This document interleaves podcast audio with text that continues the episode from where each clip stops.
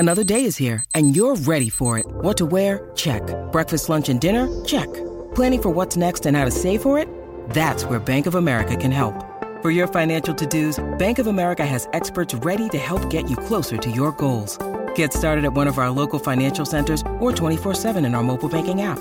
Find a location near you at bankofamerica.com/talktous. What would you like the power to do? Mobile banking requires downloading the app and is only available for select devices. Message and data rates may apply. Bank of America N.A. member FDIC. When you need mealtime inspiration, it's worth shopping Kroger, where you'll find over 30,000 mouthwatering choices that excite your inner foodie. And no matter what tasty choice you make, you'll enjoy our everyday low prices, plus extra ways to save, like digital coupons worth over $600 each week. You can also save up to $1 off per gallon at the pump with fuel points. More savings and more inspiring flavors make shopping Kroger worth it every time. Kroger, fresh for everyone. Fuel restrictions apply.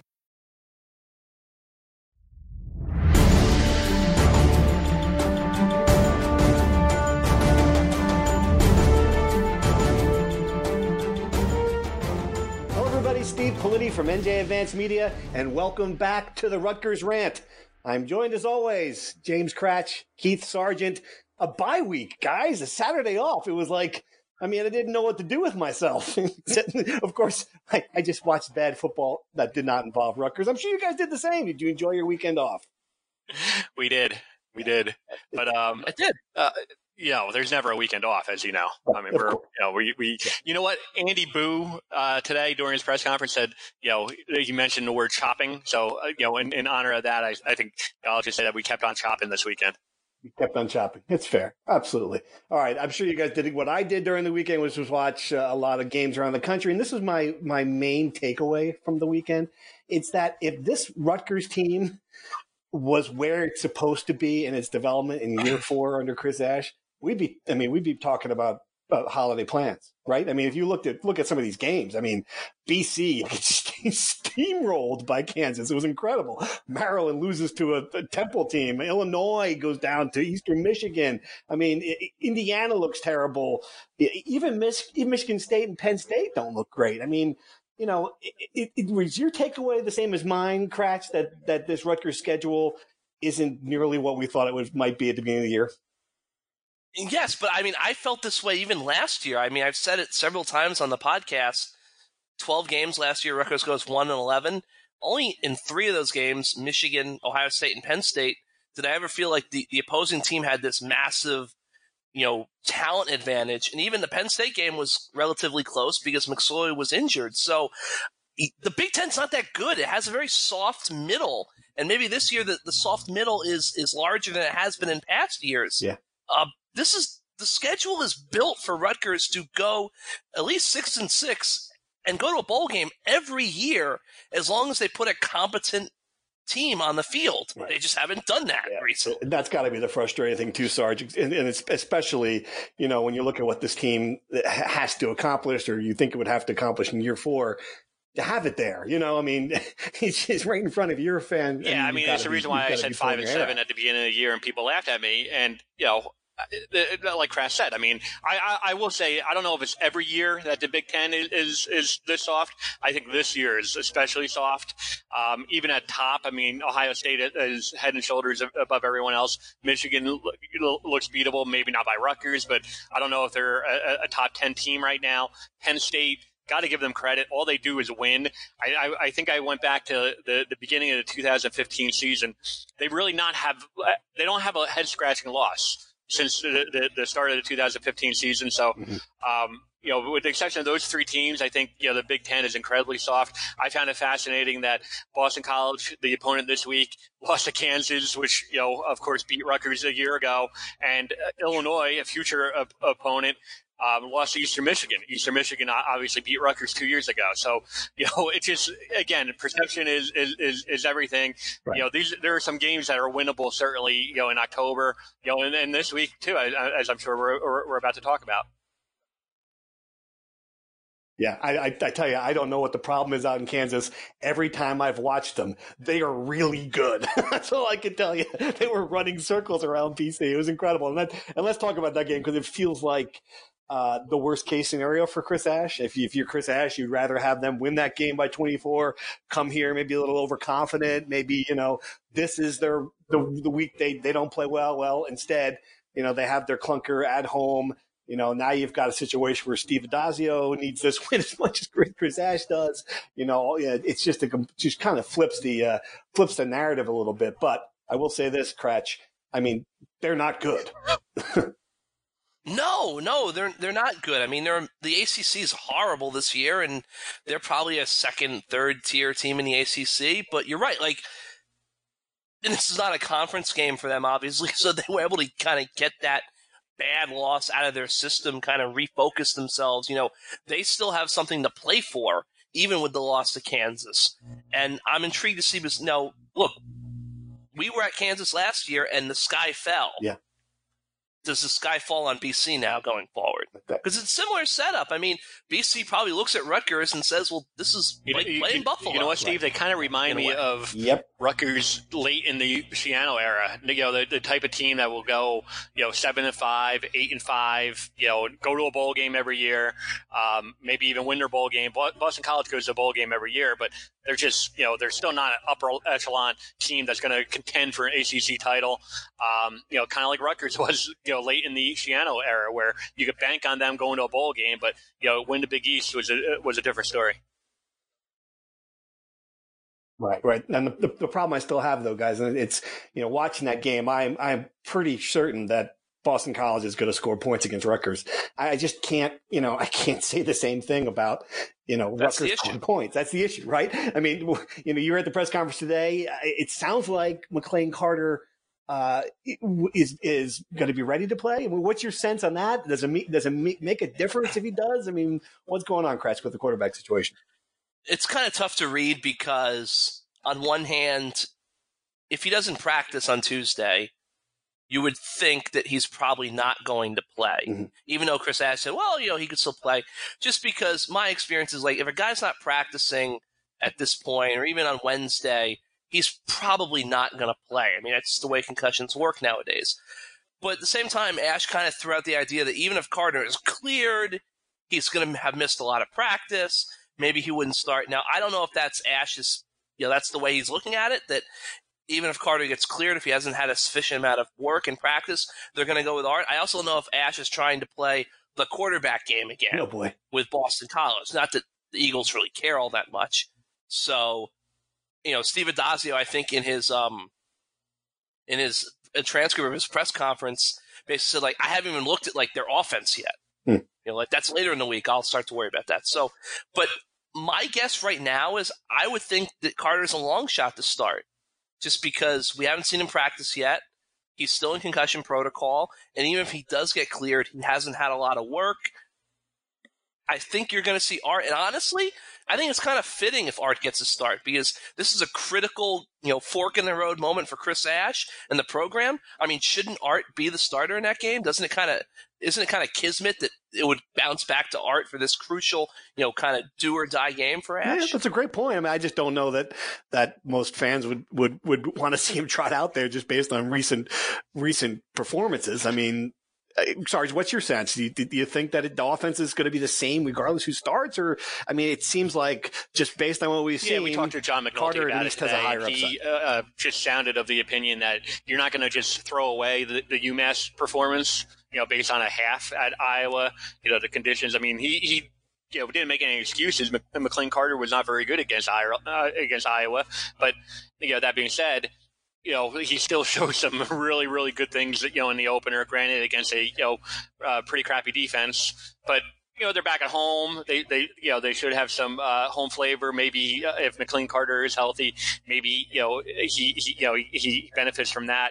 You know, let's be honest. I mean, we you know, we have not seen a quarterback performance, you know, since McLane Carter, you know, in the opener. Art Sitkowski had some opportunities last year against, you know, so-so opponents, never delivered that type of performance. If McLane Carter is healthy, he's going to be the guy. It's just a matter of whether or not he gets cleared in time.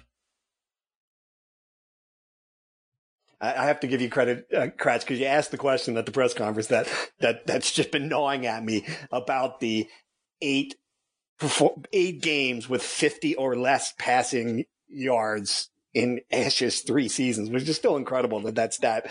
I didn't necessarily like his answer. I mean, he chalked it up to execution. I mean, what did you think when you asked him and his reply to you?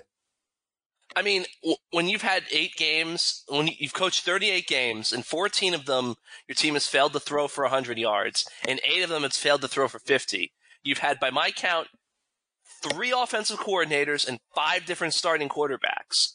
And Jonathan Lewis, I don't think he didn't start a game, but he played a significant amount in a lot of those games. Mm-hmm. I mean, at some point, it's like, well, like, why can't you get this fixed?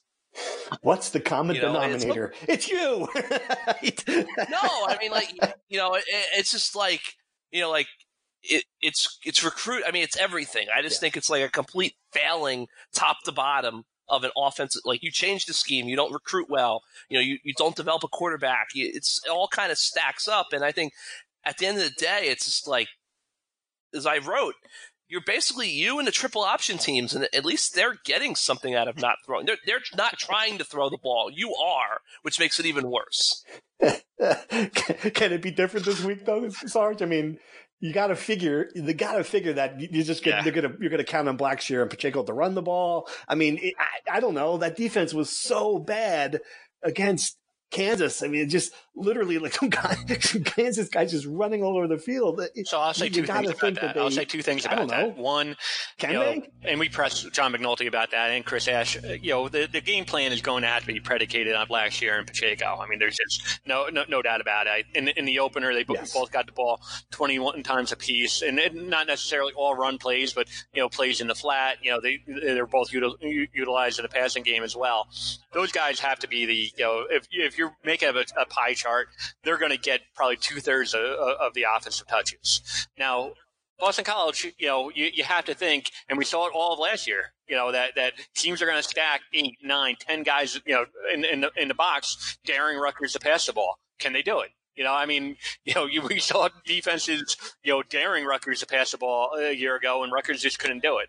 It's going to depend on that if they can, you know, keep him honest. But I mean, this is going to be a game plan, I would think, that's going to be predicated on the run. It has to be. All right. Let's dive into true or false. You guys know the rules. Answer true or false to these questions. We'll get back to them at the end and discuss a few of the topics. True or false? Put Boston College quarterback Anthony Brown on this Rutgers team, and it goes to a bowl. True or false? Kratch? Wow. False. Okay, Sarge? True. All right, okay. True or false? Bo Melton will have a breakthrough performance against this bad BC defense. Kratch, true or false? False. Sarge? False. Okay, true or false? The bye will give Chris Ash time to make several personnel changes before the Boston College game. True or false? True. False. Okay. Sarge? Wow, okay. True or false? BC is bad on defense. Rutgers needs to break out some trick plays. Kratch, true or false? True. False. All right. Sarge? True or false? The Big Ten is not going to get a team in the playoff. Kratch? True. Wow, okay. Sarge? True or false? Rutgers should play Boston College every single year. Crash. True. False. All right, sorry. True or false? Rutgers is a soccer school. Correct. True. Undefeated. Both teams likely going to be ranked on Tuesday morning. So exciting. Sarge. All right. And finally, true or false? The RWJ Barnabas Center is so awesome, I'm going to become a gymnast. I've seen you, your athleticism. I'm going to say false on that basis alone, but as far as being awesome, 100% true.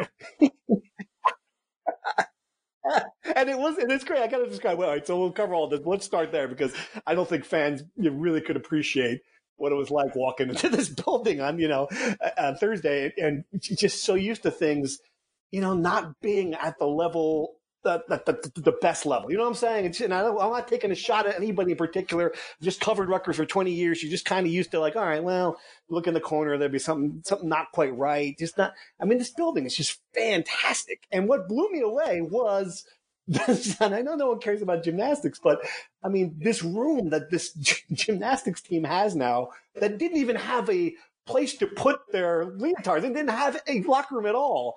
It's just, I mean, it's just remarkable. It's just the best facility in the country for a team that literally had nothing. So I don't know what you guys, your so biggest I have to say this, okay, because I toured the Iowa football facility with Steve Politti, and folks, I'm going to give you a little glimpse behind the curtain, so to speak. Steve Politti walked out saying, you know what, whatever the Rutgers, he goes, there's no way it's going to be nicer than this. And, you know, they're you know, all the Rutgers people are going to be ticked off. But, you know, I'm going to write that you basically went in thinking that, you know, okay, well, this is nice, but, you know, it's not Iowa. And, you know, right. I think everyone saw by the tone of your column. I mean, you were genuinely like just, you know, you changed your tone, right? Blown away, absolutely, and what I was going to write that they have, all right, great, they did this, but they need to they need to keep building. They need the field house, need the other things too. Yes, but you're right that it was truly.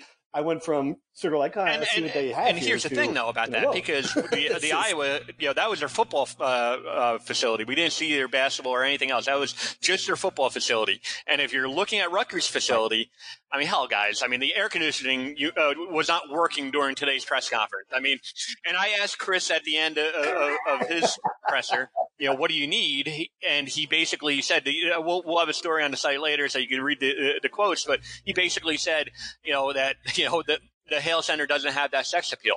You know, come a year from now, when they build the academic facility, the Rodkin Center, they're going to move out their current academic stuff inside the Hale Center, so they'll have more space. They'll be able to, you know, add a couple, you know, bells and whistles, so to speak. But right now, I mean, for as great as RWJ Barnabas, that solves the issue for basketball, men's and women's basketball, wrestling, and gymnastics. That's only four programs. Football, you know, is going to be the one that you need to get right. That's going to be the one that's going to hopefully down the line, and, you know, in the best case scenario, drive the revenue. You know, they still need to address that, namely a field house, but also the Hale Center, giving it more of the wow factor. The locker rooms are great, but beyond that, the Hale Center is, you know, probably ranks near the bottom of the Big Ten as far as facilities. Oh, absolutely. No question. I'll say this. At the very end of the night, as I was leaving, a prominent person in Rutgers Athletics, not going to name them, goes to me. He goes, this doesn't really feel like a place that we would have, does it? Like, this doesn't feel like Rutgers. Yeah. It's a tremendous facility. I called it a Death Star on Twitter. I was blown away. Obviously no expensing to be spared. Everything was done first class. And what I liked about it was, you know, someone made the comment like, oh, like, you know, kids don't even have to go home. Like, they can just live here basically. Yeah. And I know what the meaning of that is, but like, I also think that's a problem in college sports, that like you build these gigantic facilities and it's almost like you don't ever want the players to leave.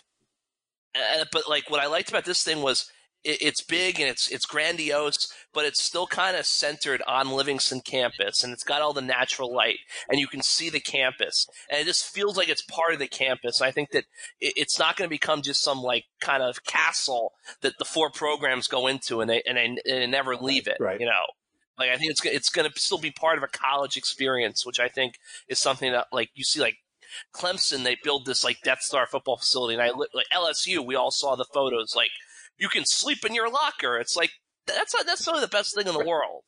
That you can just sleep in your locker and never go to your dorm and never be a normal college kid. But I feel like this facility being so kind of tied into the campus will allow that. It's a tremendous facility, no bones about it. I think Sarge is right. It doesn't. The Hale Center does not have the sex appeal that the APC does. But at the same time, too, I think some of that stuff's a little bit overrated. You know, Rutgers football has gotten everything better than it's ever been under Chris Ash. So I don't think that you can sit there and say, well, you know, the Hale Center is kind of musty and it doesn't have air conditioning right now. Like, that's the reason why the team stinks. Like, that's not the case. I think that some of these programs like gymnastics had nothing. And what can you expect from a coach when she doesn't have a locker room? Yeah, that's absolutely true. But if you just have things that are bottom of the line, but they are giving you what you need, I think at that point, you obviously want to upgrade them. You have to as you move forward as an athletic department, as a football program. But the facilities can't be an excuse for football. No, it can't be. But it is to that point, and Sarge is right. I mean, they're going to have to address that. That's the next thing on the list. You can't have a deflatable bubble, and Iowa's got like the Amazon distribution warehouse. For, you know, he's got to just, these are the teams you're recruiting. So that's going to be next up. All right, what else do we talk about in true or false? So you think Sarge, that Anthony Brown and this Rutgers team? I said they were going to be 5-7 at the beginning of the year, and you know the thing that's held them back in the last 3 years has been quarterback play. Anthony Brown is a legit quarterback. I mean, he is a guy who would start for Rutgers. He would have started last year. He would start now. Their quarterback play has been, you know, abysmal. Yeah, he's not Kyler Murray though. I mean, look, I've looked that game against Kansas. He's not perfect. He's inaccurate at times. He's not Kyler Murray.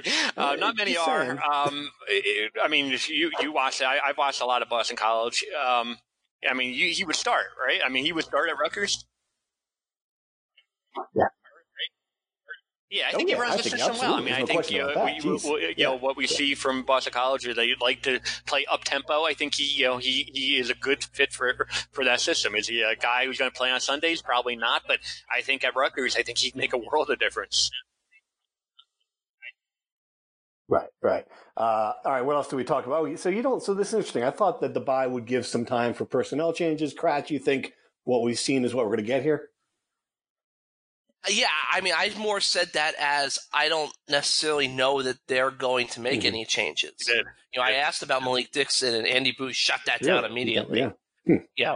Which, you know, but I just kind of look at the hot points. Like, there's nothing, not the tight end. They've been pleased with what Matt Alaimo has done, but they've got no, you know, Pennison's not going to be back. They've got no bodies at tight end. You know, they've done the mixing and matching with the offensive line. Like, those guys are who they are. I mean, I guess maybe you could start Lonsdorf over Raekwon O'Neal, but I don't think that any of the five starting offensive linemen have played poorly enough that they need to make a change. You know, the wide receivers are what they are, and you go on defense. I mean, they already have a linebacker rotation. They're playing every defensive lineman they have. They're just not producing up front. And the secondary, I mean, those are the guys that they're cycling everybody in to begin with. So I just don't see what position changes could be coming. All right, good observations. And let's do 30 seconds on soccer. 6-0, is that what it is? New coach for the men's team. Mike O'Neill, obviously one of the three best coaches in the men's team is 5-0, and you know, coming off back-to-back 4-win seasons. I mean, it's a tremendous job by Jim McKeldry so far. You know, I spent a day with him this summer, and just talking to some of the guys on the team, you could just tell. And you know, this is it's just sometimes a coaching change is needed, new voice, and you could tell that the players had a lot of enthusiasm to play for this guy. All their games have been, you know, close, which, you know, most soccer games are, but you know, they've been winning the games that are close, which they haven't done the last couple of years. They haven't played a Big Ten game yet, so you preface it with that. But you know, I talked to McKeldry the other day. He seems pretty confident that, you know, that they're, you know, that this is no fluke, and you know, we'll see. I mean, it'll be interesting. You know, once again, the Big Ten play September 21st against Michigan at Michigan is the first one. So you know, it'll be interesting to see whether or not they can keep it up. All right, we ready for some questions from Project Text? You guys don't know this yet. NJ.com/text. It's our great new thing where we can communicate directly with you and tell you what's going on before anybody else knows it. And also, we ask you each week to give us some questions. And I got to be honest with you, the texters are getting frisky and funny. We've got some funny ones this week. Like, someone texted in to say, "Question: do you think Daniel Jones gets to start at quarterback for Rutgers on Saturday?" and because of where my head is, I read it and said, "Oh, wait a minute, what?" There's like a 2-second pause of That's a great idea. Why wouldn't they do that? Oh, that's right, because he's on the Giants. That was one good. And here's another one. Another question I loved. Give credit to whoever sent it in. How many words would Politti's column be if Chris Ash pulled what Narduzzi did, kicking a field goal from the one, down 7 with 5 minutes to play? And then, of course, this is the Penn State game. And my answer to that was, there'd be no column. My head would have exploded. It would just be all over the press box. Kratch would be cleaning it up off his laptop. And that would be the end of my career if Chris Ash did. That was incredible. I mean, that really was. Were you guys watching that game? I watched it, and his excuse afterward was incredible. They needed 2 scores to win. But, dummy, you needed 1 score to tie the game to get to that point. Let's go to tie. Yes, you needed a touchdown. Oh, my God. It was not a good – if you were making a list of coaches that – would theoretically be on a short list of people to talk to for if the move happens with Chris Ash. Statistically, I saw a stat. I think 70% of the time on 4th and 1 from the goal line, you score touchdowns. So, I mean, it just from a pure statistical standpoint, It made no sense. It's just dumb. Yep. All right. Here's another good question. I'm curious for your thoughts to see how Rutgers defense matches up with Dillon in the BC run game. If I'm BC, he's getting the ball over 50% of their offensive plays. Kratch, I think 50% might be conservative based on what I've seen. What do you think? Yeah, I mean, I think it's a bad matchup for Rutgers just because we've all seen the big runs that opponents have broken off since dating back to last year. We saw it against UMass. We saw it a little bit against Iowa. I just think when you have a good running back, it's bad news for Rutgers. And I would not shock me if A.J. Dillon has one of those games where he breaks off a couple of 30, 40-yard runs, and then we go back to next week and like why these runs happen, and then they bad run fits, gap integrity, whatever. But no matter what the explanations are, it's a common recurring theme that Rutgers has dealt with over the last season in 2 games, and I think it's a bad matchup. I think that if you're BC, you ride Dillon in this game. On the other side of it, Sarge, question, how does Rutgers plan to get Pacheco and Blackshear back into the game plan? Wildly successful versus UMass, but virtually absent versus Iowa. Well, so here's the thing, and I did ask John McGoldy that question, and he did make a good point that, especially in the pass game, Blackshear had an opportunity with a pass over the middle. I think Pacheco had a couple as well, and they just didn't hit on him. So, I mean, the number, I think it was 6 for Pacheco, 7 for Blackshear, 13 total combined, targets. That goes up if they hit a couple of those. So, there's no question. Again, if you just look at the Kansas game, there should be opportunities to run the ball. Those guys are clearly the head and shoulders, the 2 best guys on the offense. How are they going to get use them? I think they're just going to try to keep it simple. They're going to try to pound the ball and establish the run, and see whether or not they can have an advantage early on in the game. Right. And this is another good one. It goes back to Ash's coaching. And will Ash finally watch an opponent on film and make adjustments to exploit their tendencies, or just sit in a gap scheme on the DL? I think on defense, I think what he's talking about is, I mean, very simply, Ash has had now a week to prepare for this. He's facing a good offense.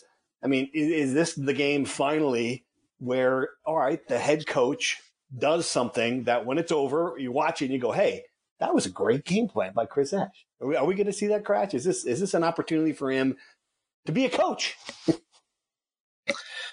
No, definitely. I mean, look, I think this is, like we've said, it's the biggest game he's coached at Rutgers. He's got an open week to prepare. He's got 2 weeks to prepare. This should be his masterpiece. Like, Rutgers needs Ash on defense to roll out, a 5-act masterpiece. Because on offense, you don't know what you're getting, So you might have a great game. You might have what you had against Iowa, I mean, if I'm Ash, I look at this game and say, I have to find a way to hold BC to 14 points or less. Because that's might be the only way I can guarantee we have a chance to win the game. That's a tough ask. Well, I mean, when you go get shut out by Iowa, I mean, when was the last time they scored 20 points against a – like a real team against a real team. I don't. Hang on. I got the media guy here. In 1888, they played Yale. No, That was a lot. Like, it's unfortunate, but like, you know, like you might have to win. Like the only way you win this game might be 14-13. Like you might. It's not easy to go into a game, especially against a team that has Anthony Brown and A.J. Dillon, and say that, but you got to look at that. By the way, is November 4th, 2017 against Maryland. Honestly, 31-24 was last time, but not last year. I mean, you know, if you're being – they scored 17 against Wisconsin, and you'd have to – okay. Yeah, some of those are garbage time. Yep. No. Yep. And, now, and like, one of those garbage times. So, like, yeah. You might have to.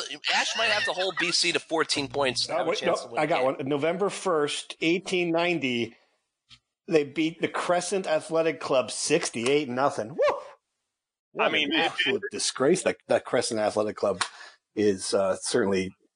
But to answer the question, I tend to believe it. Year four, Chris Ash's defense is what it is, and people who are expecting to show up to the ballpark one Saturday afternoon, and you know.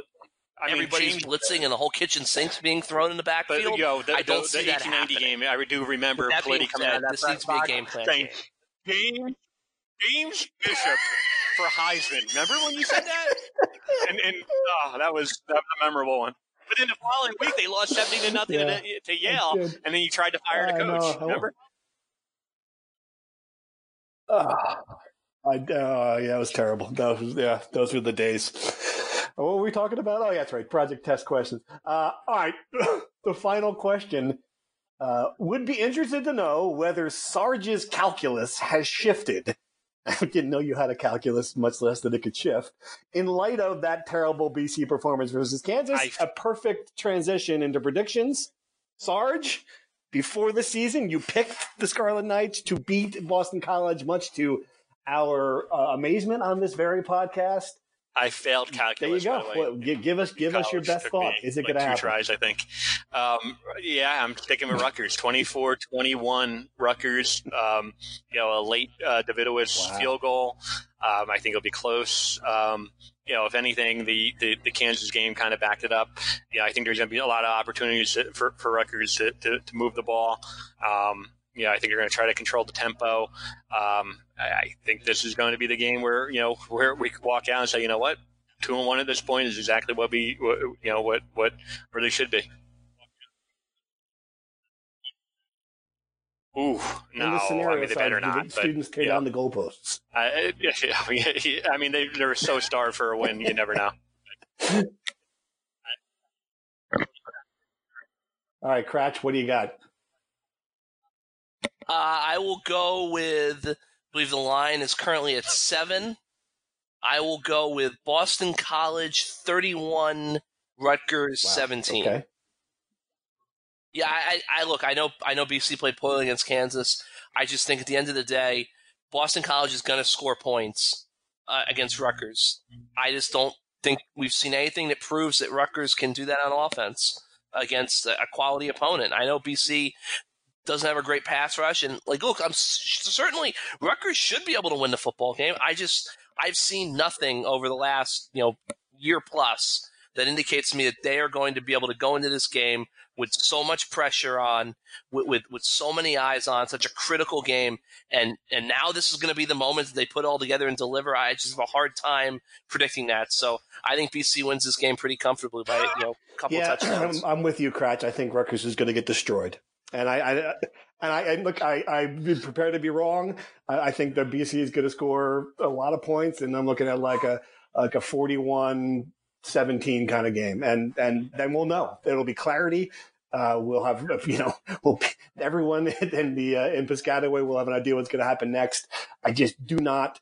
I think it's a bad matchup for them. I think Boston College has too much talent that they're going to move the ball down the field. I have seen nothing from the Rutgers passing game, especially if Art Sitkowski starts, to make me think that they're going to have any success even against a bad defense. So there you go. One piece of optimism and 2 curmudgeons, as always, here on the podcast. That's all I got. What do you guys got? Any final thoughts? Field hockey? Can we talk field hockey? They won a big game at Monmouth. I mean. You can talk field hockey. I'm not sure I'm capable of doing so.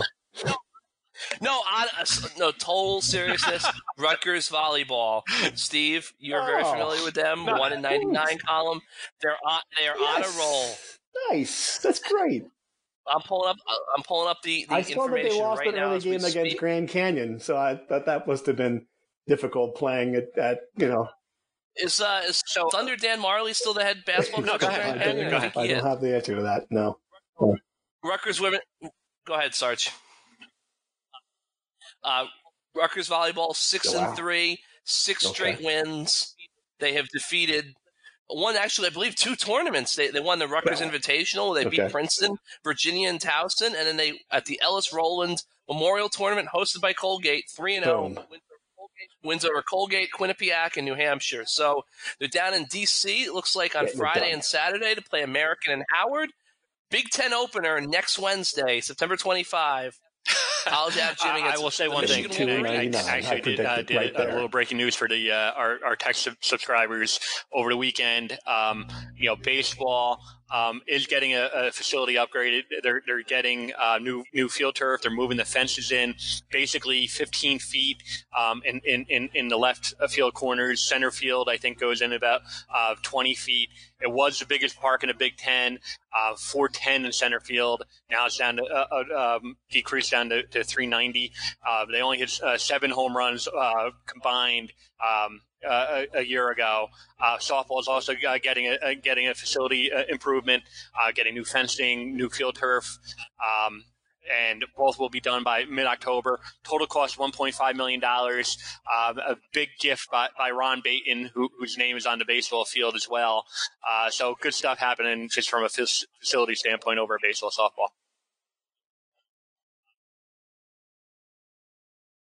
Kratch, you forgot. What about Soriano? We didn't talk about Nick Soriano. Oh, that's right. No, it's true. Yeah, we had that break last week. So Nick Soriano is in Olympic red shirt, at least for the fall semester. He's not enrolled currently. He's going to train with his eye on, trying to make the Olympic team in 2020. Obviously, the trials will be in early April at Penn State, kind of ironically. So looks like Rutgers is going to have Soriano and Ashnault bidding to make the Olympic team, along with some of the NJRTC athletes. The big question going forward now is, will Nick sit out the whole year in red shirt and come back for 2020-21 to finish out his college career? Will he re-enroll in December or January and kind of wrestle a limited schedule? It was, as I explained to you the other day, he doesn't really have to wrestle until the Big Ten championships here at Rutgers at beginning of March. He can just make weight, show up, step on the mat, wrestle one or two bouts, and then he he'll get the AQ spot. He'll be in the tournament, and then he can go to Minneapolis for nationals and try to win a national title.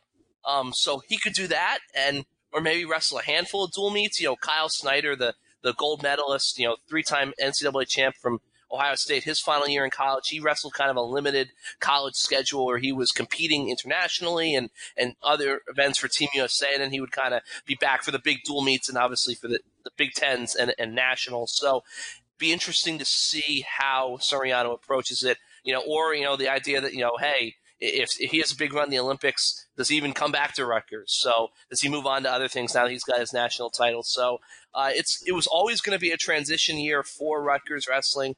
They're kind of in a spot now where, Ashnault is gone, Gravina's gone, Van Bill's gone. They've got this very promising freshman class coming in, guys who are developing. Starting in 2020-21, they could be a real national force, a team that competes for trophies, sends 3 or 4 guys to nationals each year with a legitimate chance to All-American. This is always going to be a transition year, but if Nick doesn't wrestle, I think it becomes even more of a youth movement for them. And it's going to be interesting to see because, Rutgers, the fan base has grown so large over the last few years because there's been a lot of winning and a lot of excitement. And I'm intrigued to see how the casual Rutgers wrestling fan handles a year where they're kind of 500-ish in dual meets and maybe they've got one real All-American threat at nationals. I'm kind of intrigued to see how the casual Rutgers wrestling fan handles kind of a so-so season, That's I hope they both make it to Tokyo because I'm going. And Olympic wrestling is great. I don't know what's going on, but it's great. I know that. So, all right, guys, let's sign off. That'll do it for this week's podcast. Oh, Steve, one last thing. We are having our first Rutgers Sports Insider Project Text meetup, 7 to 9, this Thursday, September 19th. Tavern on George in New Brunswick, 7 to 9 p.m., open for subscribers only. You can bring a plus one. I will reserve the news. Bring a plus one? Our time actually appears, but I will say this. We do have a special guest coming, a big name, someone from the Greg Schiano era, but someone who has stayed involved with the program as a big name. And, you know, I just, like I said, I will break the news on our Project Text subscribers, but it's a big name, and Rutgers fans are going to enjoy him.